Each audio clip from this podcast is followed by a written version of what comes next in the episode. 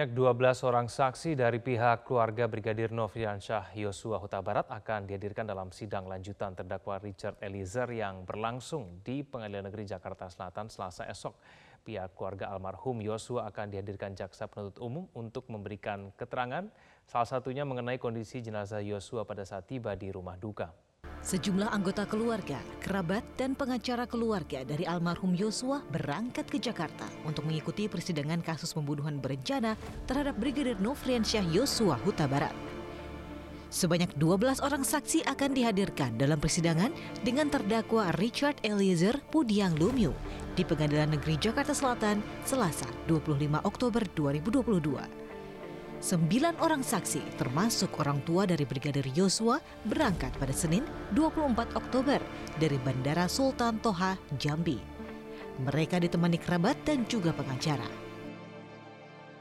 Sementara itu, tiga orang saksi, termasuk tante almarhum Yosua, sudah berangkat pada minggu kemarin.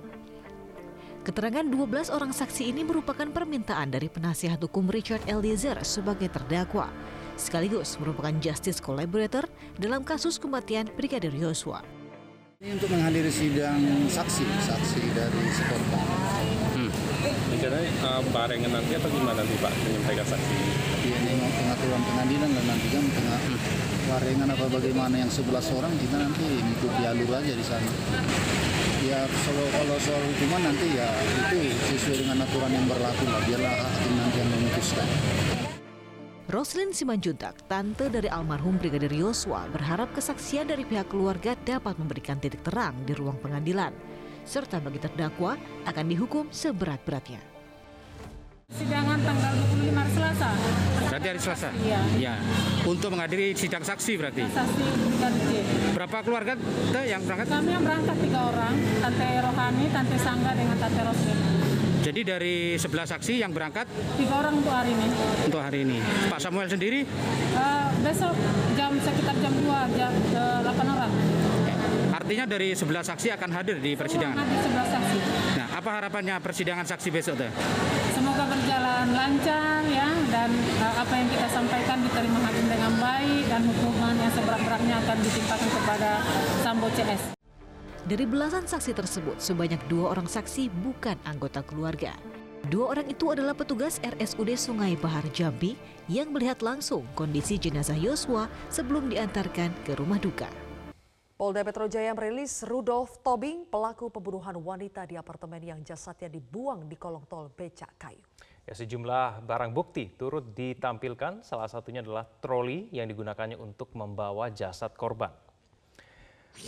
Rudolf Tobing terlihat terus menunduk pada saat dihadirkan polisi dalam jumpa pers. Tersangka menggunakan baju tahanan dan kedua tangannya terikat kabel tis. Sejumlah barang bukti pembunuhan yang dilakukan Rudolf terhadap korban turut ditampilkan seperti troli warna merah.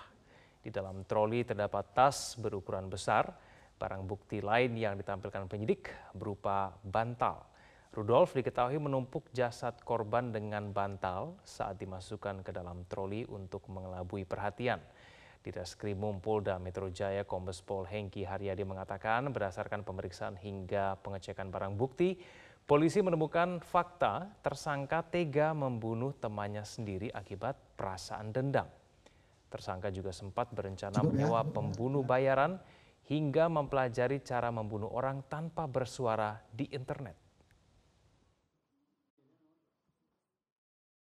Pelaku ini memang sudah mempersiapkan, merencanakan bagaimana cara membunuh daripada korban ini.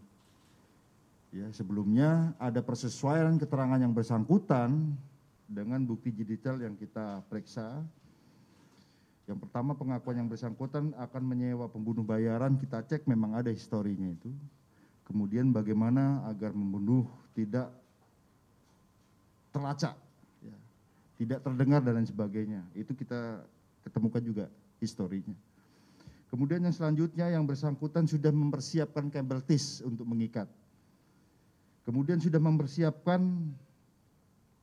bungkus plastik untuk membungkus uh, korban setelah aksinya selesai. dan lain sebagainya sehingga kami konstruksikan dalam uh, pasal pembunuhan berencana. Namun selanjutnya ternyata setelah selesainya perbuatan daripada pelaku ini ada barang-barang korban yang juga diambil. Yang pertama dari uang yang ditransfer ya sempat setelah diikat ya kemudian dipaksa untuk mentransfer bahkan meminta transfer dari keluarganya ya kemudian barang-barang pribadi korban juga diambil laptop HP dan lain sebagainya sehingga kami konstruksikan juga dengan uh, pasal 365 pencurian dengan kekerasan. Sakit hati sering diejek temannya karena tidak memiliki telepon genggam. Rizaldi tega mencuri dan menusuk seorang bocah pada saat pulang ngaji di Cimahi, Jawa Barat. Pelaku dijerat pasal berlapis Undang-Undang Perlindungan Anak dan Pembunuhan Berencana dengan ancaman hukuman maksimal seumur hidup.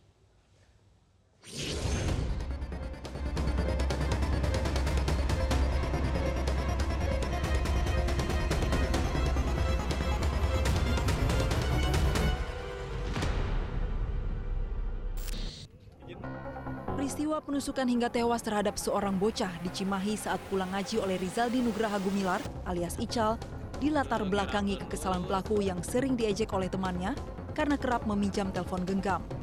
Sebelum kejadian, Rizaldi menginap di rumah temannya berinisial G. Saat menginap tersebut, Rizaldi meminjam HP temannya namun tak diberikan.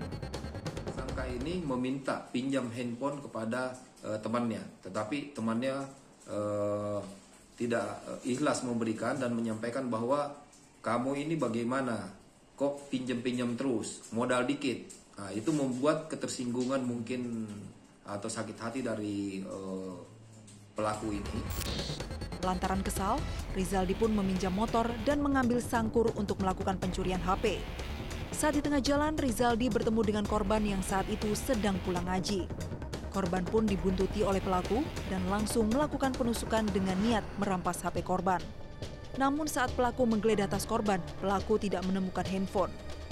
Terungkap setelah mendapatkan korban, dia kemudian mengikuti korban dan akhirnya terjadilah penusukan tersebut. Jadi memang motivasinya e, untuk melakukan perampokan atau pencurian dengan kekerasan. Pelaku ditangkap tim gabungan Polda Jawa Barat dan Polres Cimahi Minggu sore di sebuah kos di kawasan Sukasari, Kota Bandung. Akibat perbuatannya, Rizaldi dijerat Undang-Undang Perlindungan Anak dan Pembunuhan Berencana dengan ancaman hukuman 20 tahun penjara atau maksimal seumur hidup. Tim Liputan Metro TV.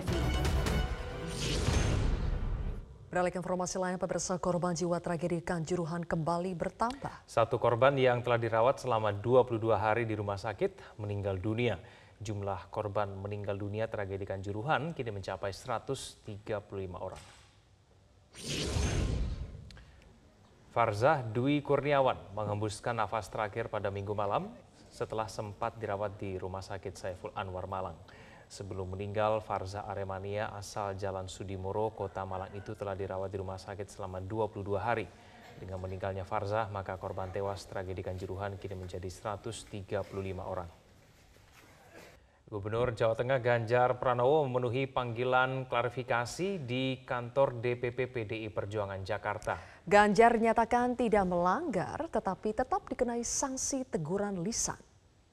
Sanksi bagi Gubernur Jawa Tengah Ganjar Pranowo disampaikan Ketua DPP PDI Perjuangan Bidang Kehormatan Komarudin Watubun di kantor DPP PDI Perjuangan.